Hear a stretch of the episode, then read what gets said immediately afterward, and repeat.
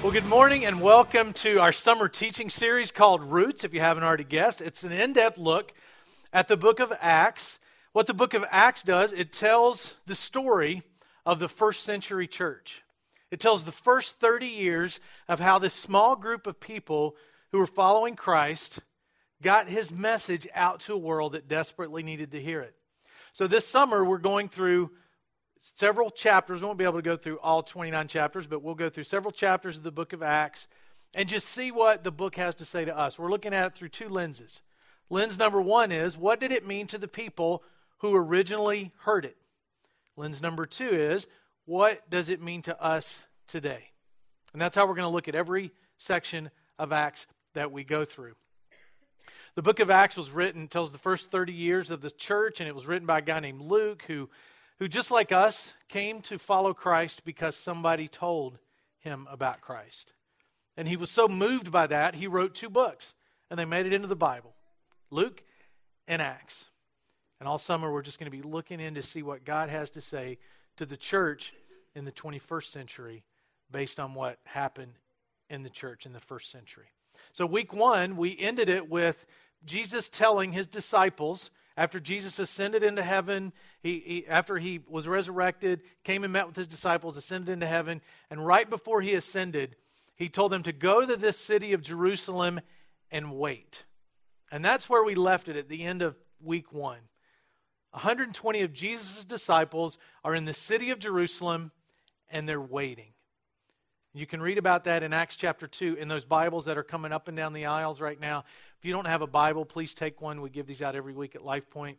It's yours to keep. We want everybody who wants a Bible to have one in their hand. If you don't know where Acts is, just look in the index in the front and it'll tell you what page to turn to. So he tells them to wait in Jerusalem, and they know that something big is getting ready to happen because he says, The gift my father promised is going to come.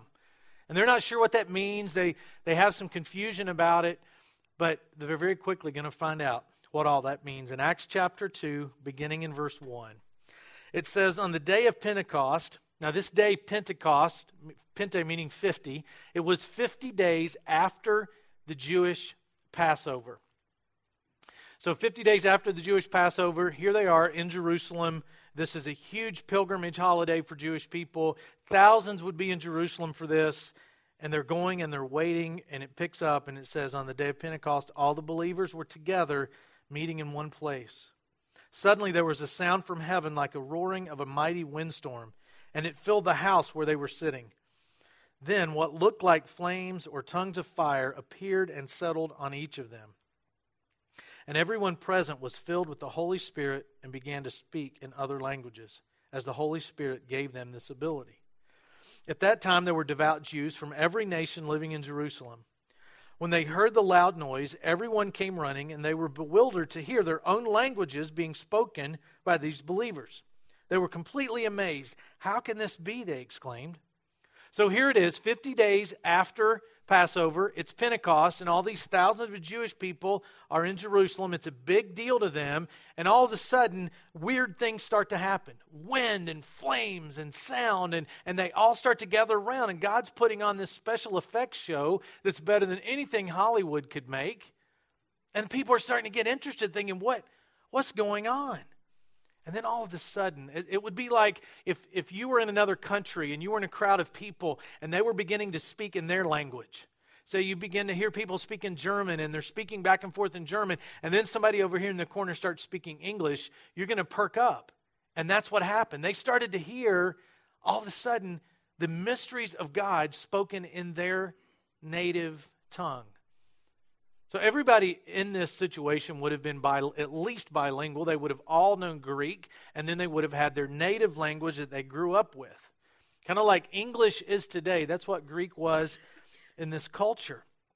And so they see this amazing sight, and they start to hear words about God in their own language. And they start to make some observations and listen to what they say. These people, the ones speaking, are all from Galilee, and yet we hear them speaking in our own native languages. Here we are, and then it names all of the countries. And we all hear these people speaking in our own languages about the wonderful things God has done. They stood there amazed and perplexed. What can this mean? They asked each other. But others in the crowd ridiculed them, saying, They're just drunk, that's all. So they hear this language, their foreign language, their native language, being spoken by a group of people from Galilee. Now, Galilee was a city that was about 70 miles north of Jerusalem. That's like a four day walk. And the one thing they knew about Galilee was Galilee was a place, it was in the country. So it was all country folk. And in their minds, all uneducated country folk. And they recognized here are some country folk who shouldn't know three languages because they would know their own language, they would know Greek. And now here's the third language that these country folk know, and this doesn't, it just doesn't make sense. Well, first thing, first question I, I have is how did they know that these people were from Galilee? How'd they even know that? Linguists would say that the Galilean accent is very distinct. It's out in the country and it's a slurred accent. Not much has changed in 2,000 years. So they hear the message of God spoken by these people and they know they're from Galilee because they have this country accent. And they're bewildered. They're thinking, how do we hear our language by these blue collar, uneducated fishermen? How is this possible? Because in their minds, they wouldn't expect somebody from the country to know multiple languages. I mean, still today, I mean, think about think about like an, an Appalachian accent, okay? And let's imagine Let's imagine you go to the dentist and you've got, oh, you just need a root canal. You need a tooth all drilled out and fixed up. And the dentist wheels around in his chair and says, how you doing? It's good to see you here today. Now, here's what we're going to do. I just need you to open your mouth real big, big, big and wide. I mean, big enough a crow could fly in it. And I'm going to stick this drill in there, and I'm going to drill out all that nasty decay and all that stuff. And Jenny here, my assistant, she's going to stick this thing in your mouth, and it's going to pull it all out. And everything's going to be just fine. I know what I'm doing. You would say, uh, excuse, you know, don't put anything metal in my mouth. That's what was going on in their minds. And what we find out is, and what we know today is, accent has nothing to do with intelligence. You can speak with the most eloquent words and be accentless, but be stupid. And then somebody can speak with a very thick draw, slur, and be one of the most intelligent spiritual people on the face of the earth. So, accent really means nothing in reality, but to us today, it, it still does. And especially to them 2,000 years ago, they were thinking, these are uneducated fishermen from Galilee, and they're speaking this third language. They shouldn't know that. But still, God allowed them to speak it with their accent. See, there was a barrier between those people in Jerusalem and the people in Galilee. There was a barrier, and often they thought they were better than those people. We're better. We're city people. We're better. You poor people out in the country, you don't know anything. That, that's that's kind of how it was. There was this big barrier. So, why would God allow their country accent to come through when He very clearly could have just, if He's going to have them speak a language, He could have them perfectly speak it with no accent. Why would God do that? And what does that tell us? Well, it tells me that when God does something like that, there must be something a little bit deeper. See, this is starting to help them realize God accepts everyone, and He uses everyone.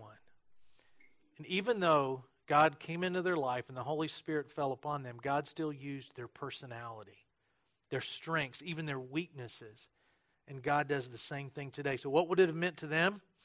It would have meant when the Spirit of God shows up, barriers are broken down. It would have meant, even though some of them were amazed, some of them mocked. But in this episode, God takes two groups of people who were very much apart and he breaks down the barrier because they're getting ready to be the first converts, the first people who are going to take this message and share it with a lost world. So they have to have unity. So if there are any barriers between these Jewish people who are following God and these Galilean people or these Jerusalem people who are following God and these Galilean people who are following God, any barriers have to be broken down if there's going to be unity. And this section of Scripture, if you've ever read it before, has little to do with tongues. Tongues is not the point of this Scripture. A person speaking in tongues is not, well, you don't open the book of the Bible up and think, okay, now I want to do what they just did. That wasn't even the point that's trying to be made here. The point of this section of Scripture is that God breaks down barriers between people and between people and God. For us, anytime the Spirit of God is inserted into a difficult situation, barriers can be broken down.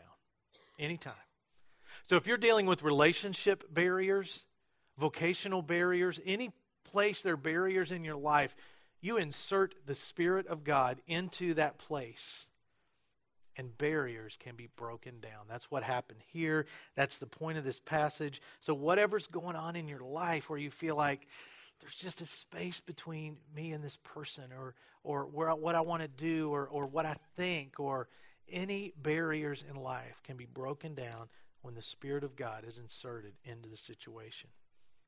So, with these barriers broken down, with now these people understand these are just uneducated Galileans, and now we understand them, and so God accepts them. The barriers are broken down, and a very bold man named Peter stands up to preach the very first sermon, the very first message where someone asks for a response for people to change their lives. Peter is getting ready to get up and say it, and it's in against that backdrop of all the barriers broken down that Peter stands up and says in verse 14.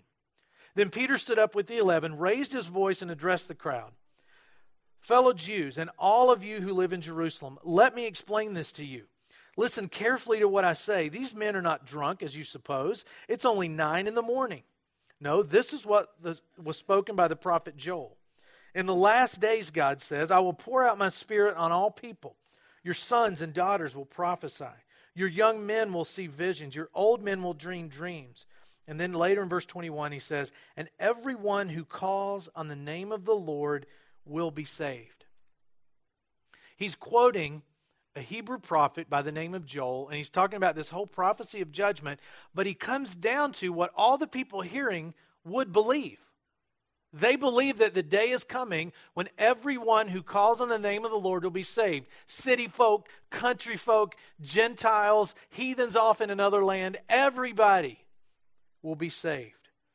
So now they're beginning to relate this thing with all the special effects that's happening has got something to do with our Old Testament prophet Joel. And he goes on to talk about King David from the Old Testament.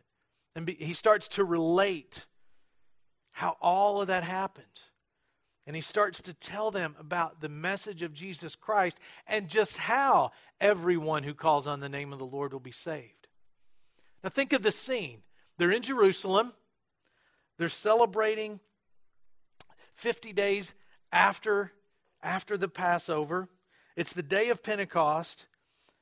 And many of these people who were there in Jerusalem on that day would have been there 50 days prior because it's such a hard thing to travel. I mean, four days to 10 days out, four days to 10 days back. So when they come to Jerusalem for Passover, this significant Jewish holiday that has its roots all the way back when the Israelites were in Egyptian slavery, and they come to celebrate Passover and they stay. They pitch their tents, they get hotel rooms, they stay with friends, whatever they have to do, they stay in Jerusalem till the next day, or till the next holiday, which was Pentecost. So, what would have happened if you've read this story? What happened 50 days before that in the previous Passover? That's when Jesus was crucified. They would have, some of them there would have witnessed his trial, his, his execution, and his burial. They, they would have witnessed that, and they would have known this man who said he was the Messiah was executed. He must not have been.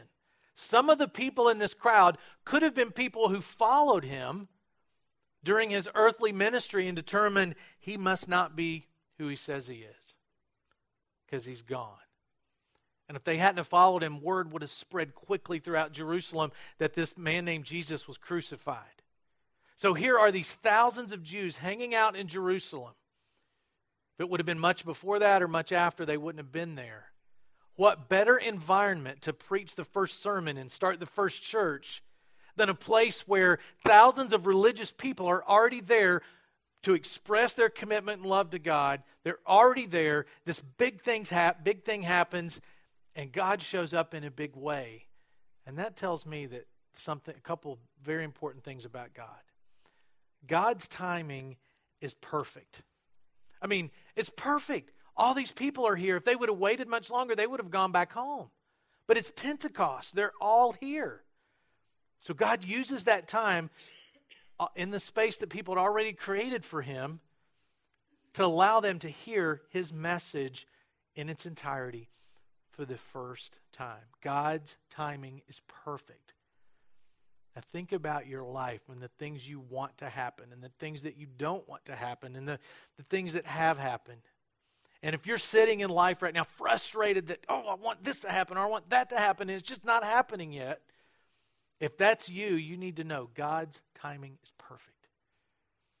And it's hard to look out in the future and see what God's time is going to be, but look into the past. When I look into the past, I remember times in my life, in my adult life, when I wanted things to go a certain way, but there were these walls and obstacles and it just didn't work. And I was thinking, God, why is this not working? But I get a few years down the road and I look back and I see how God's working in my life. And I can say with certainty that God's timing is perfect. And if it would have been my timing, I would have messed it up. I would have blown it if I would have if I was writing the timeline, I would have it would have been very different. But God's timing is perfect, even when we don't understand it. Another thing this reveals about the character of God is that He meets us right where we are. He tells this story of Jesus using the Hebrew Scriptures. And he gets to the part in the message where this, the crowd is probably completely silent. And he says this in Acts 2, verse 36. Therefore, let all Israel be assured of this God made this Jesus, whom you crucified, both Lord and Christ. So here they are. The benefit of God's timing being perfect, they're there.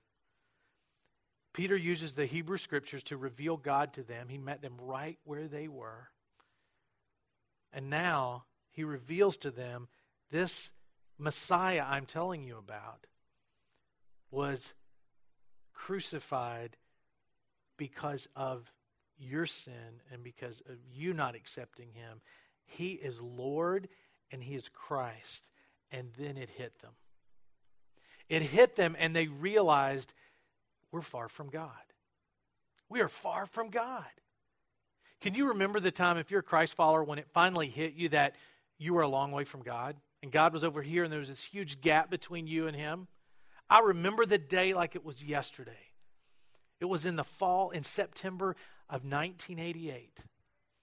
And I was, I was in the middle of cramming four years of college into six years. And, and I was living a life that I'm not proud of. That makes me 42, so don't stop trying to do the math. I, I was living a life I'm not proud of. I was 21 years old, and and I came in one day after being gone for a few days, and my roommate, who was also far from God, said, Donnie, you need to get a hold of yourself. And I remember thinking, oh my goodness. And it was like something fell, and the cloudiness went out of my life, uh, out of my mind, and a barrier fell down, and I realized I am far from God. And that one statement by a person who didn't even follow Christ helped God meet me where I was with perfect timing. And the barrier fell down. Just a few weeks after that, it was me calling on the name of the Lord to accept his salvation. And it all started because I realized I was a long way from God. That's where these people are. That's where these thousands of people are. All of a sudden, they realize, oh no, we're a long way from God. And so they ask the question, like we might Acts 2, verse 37. When the people heard this, they were cut to the heart, and they said to Peter and the other apostles, Brothers, what shall we do? See, they were at the end of their rope. They were, it says they were cut to the heart. And that's not just like a little cut, that's like a stab That's what the word means. They were stabbed in the heart.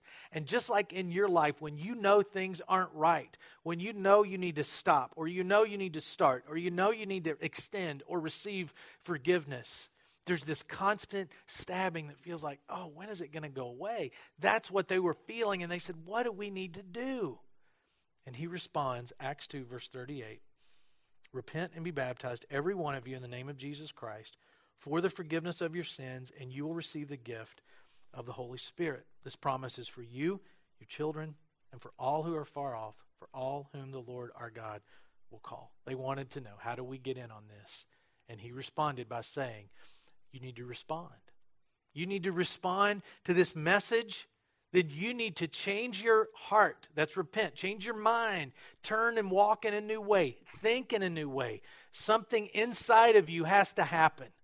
If you're going to receive the forgiveness that God offers, and, and, this cutting of your heart goes away, you are going to have to make a change inside and receive all that He has for you the forgiveness, the purpose, the salvation. You've got to make that internal decision. And after you've done that internally, you've got to do it externally. And that's where the idea of baptism came in. The first time in, the, in the New Testament church when you hear it being talked about. Now, to these people listening to Peter, repentance and baptism was nothing new to them because they would have known that somebody who needs to be baptized is a person that needs to show that I used to be over here and now I'm here.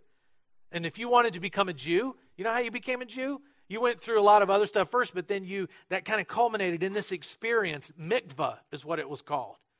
And they were lowered into the water and raised back up out of the water to show I've made a commitment and I'm living a new life. I'm now this, I was that. And for, to them, baptism was this outward symbol that this person has made a big decision. So they would have understood we're on the outside and we need to change. Two ways you became a Jew if you want to outwardly show it. One, males went through circumcision. Number two, you could be baptized. I don't know about you, but I would have been in the baptism line personally. That's what I would have chose to become a Jew. So they understand repentance means a change of mind. Baptism means to immerse in water, to overwhelm, to make fully wet. That's talking about the waters of baptism. And baptism really confuses some people. Because when it comes to baptism, people have a tendency to do a couple things. One, they'll trivialize it. Well, you don't have to do that. It's not important. You don't need to do it. You know, you, don't need to be baptized. And then some people fixate on it. And then they treat baptism like Acts 2:38 as some kind of formula that's supposed to be followed and if you follow that formula correctly, then everything's okay. And if you miss out somehow, you know, it's the smoking section for eternity for you. You know that I mean they fixate on it. The Bible knows nothing of people fixating on baptism or trivializing baptism. Both are not biblical. But what's biblical is that baptism is this outward ceremony of a, as, a, as a response to what Jesus Christ has done in someone's life. And when you read Acts 2:38, you need to know that good, honest, God-fearing, Christ-following people disagree. It's one verse that kind of like, well, what does this mean exactly? And it says, repent and be baptized for the forgiveness of your sins and receive the gift of the Holy Spirit. There's a little word there. For is also a Greek word. It's a little three letter word, EIS. And some people say, well, that word sometimes means uh, you do something in order to receive something, or you do something because you've already received something. You, you see what I mean? Some people say, do this in order to receive it. Some people say, do it uh, because you've already received it. And I'm not willing to bank my eternity on a three letter word that's found in one verse in the book of Acts. I'm not. I'm not going to focus on a uh, one little uh, on words. You want to focus on the word. So what does the word say when it comes to baptism? When we read the whole book of Acts, because the book of Acts is the book of conversions. It's people saying, I no longer want to be outside, I want to be on the inside. And when you just stop reading Acts 2:38 and continue to read through people it responding to the gospel of Jesus Christ every single time. This is not Life Point's belief or Donnie's belief didn't originate with us. This is what scripture says. Every time. Just read the examples that somebody had a relationship and an experience with Christ and made that decision to follow him. It was somewhere in there baptism took place. In scripture there are no people who accepted Christ in the first century church that did not go through this ceremony of baptism. It's just not there. Now, Peter, he, he preaches another sermon later and he says, Repent and times of refreshing will come to the Lord. But even when those people repented, and God forgives their sins. Baptism, even repentance, doesn't forgive your sins. Jesus Christ forgives your sins. But there are responses that people took in the first century. One of those was baptism. And that's what baptism is just a response to what Christ has done. And because it's been trivialized or fixated on, people have some really you know, uneasy beliefs about it.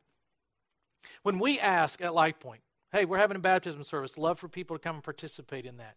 One next week at, at the YMCA. If you want to be baptized next week, flip over your WhatsApp card, check it, and you can participate in that baptism celebration next week. Baptism only has value for people who have accepted the message of Jesus Christ. It's the only time it has value. You can dunk people in the water all day long. It's not going to make him make him a Christian or a Christ follower. I have a ring on my finger, and this ring is an outward symbol that I love my wife, that I'm fully committed to her, and our relationship, as long as both of us are on this earth, is never going to end. You could come down here if you're single, and I could place this ring on your finger. It's not going to make you married. What's powerful is the commitment behind this ring, what it all stands for. And for me to say, I'm not wearing a ring. I'll go through your little wedding ceremony, but I'm not wearing a ring. You would say, well, what's the deal? Why, don't you want people to know? Don't you want people to understand? That's why that was one of the first steps people took as a follower of Christ was to be immersed. And some of you, you maybe you missed out on that. For whatever reason, whether you're around people that trivialized or fixate on it, you, you missed it. And you repented and you asked Jesus Christ and you received his forgiveness and you missed it. We don't want to negate the experiences you've had with Christ up until now. We just want to teach you what the Scripture says. Scripture says people who accept Christ are baptized. So next week, many of you probably need to flip that card over and check baptism because you need to do that. That's what these people would have heard in the first century.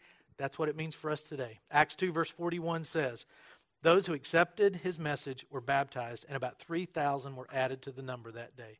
3,000 people accepted the message of Christ, received the salvation that only Jesus Christ can offer, and then they followed that up with, We're going to show this outwardly. We're going to go through this ceremony. This what, what in Romans chapter six it talks about uh, being lowered into the waters of baptism as raised to walk in new life. Raised in that that symbolic act that shows our new life in Christ, being what it was like to be dead to dead to Christ and then lowered in the water of baptism and raised to walk in new life. That's the symbolism that this immersion has. This passage tells us that God's timing is perfect and that He meets us where we are. And that many times in our lives, we need to have the same attitude these thousands of people did. And we say, What should we do? And what was true for them is true for us. What should we do? 3,000 people. That was a ratio of 25 new people to every one person that was already a follower of Christ. And they developed this amazing way to help people grow in their faith and take next steps. And we're going to talk about that next week. But when you read this section of Scripture, I know in a room this size, some people, it's, it's, it's hitting you, and you're thinking, I need to change my way of living and thinking, and I need to go through that repentance and turn and walk in a new way. Maybe you've already done that and you missed out on baptism, and you're saying, I got to get in on that. I can't believe I missed it. Go home and read the book of Acts. You'll hear see person after person going through that. So some of you need to do both of those things. You have an opportunity. You don't have to wait. If you don't want to wait till next week, just go talk talk to me or Mark after the services. We'll, we'll get it done somehow if you want to do it today. Let's pray. God, as we go through this book of Acts, there are challenging scriptures. There are times when it's very challenging to read it against our religious background or our church background or um, just in our life. But God, may we obey what your scriptures say to do. I pray this in Jesus' name.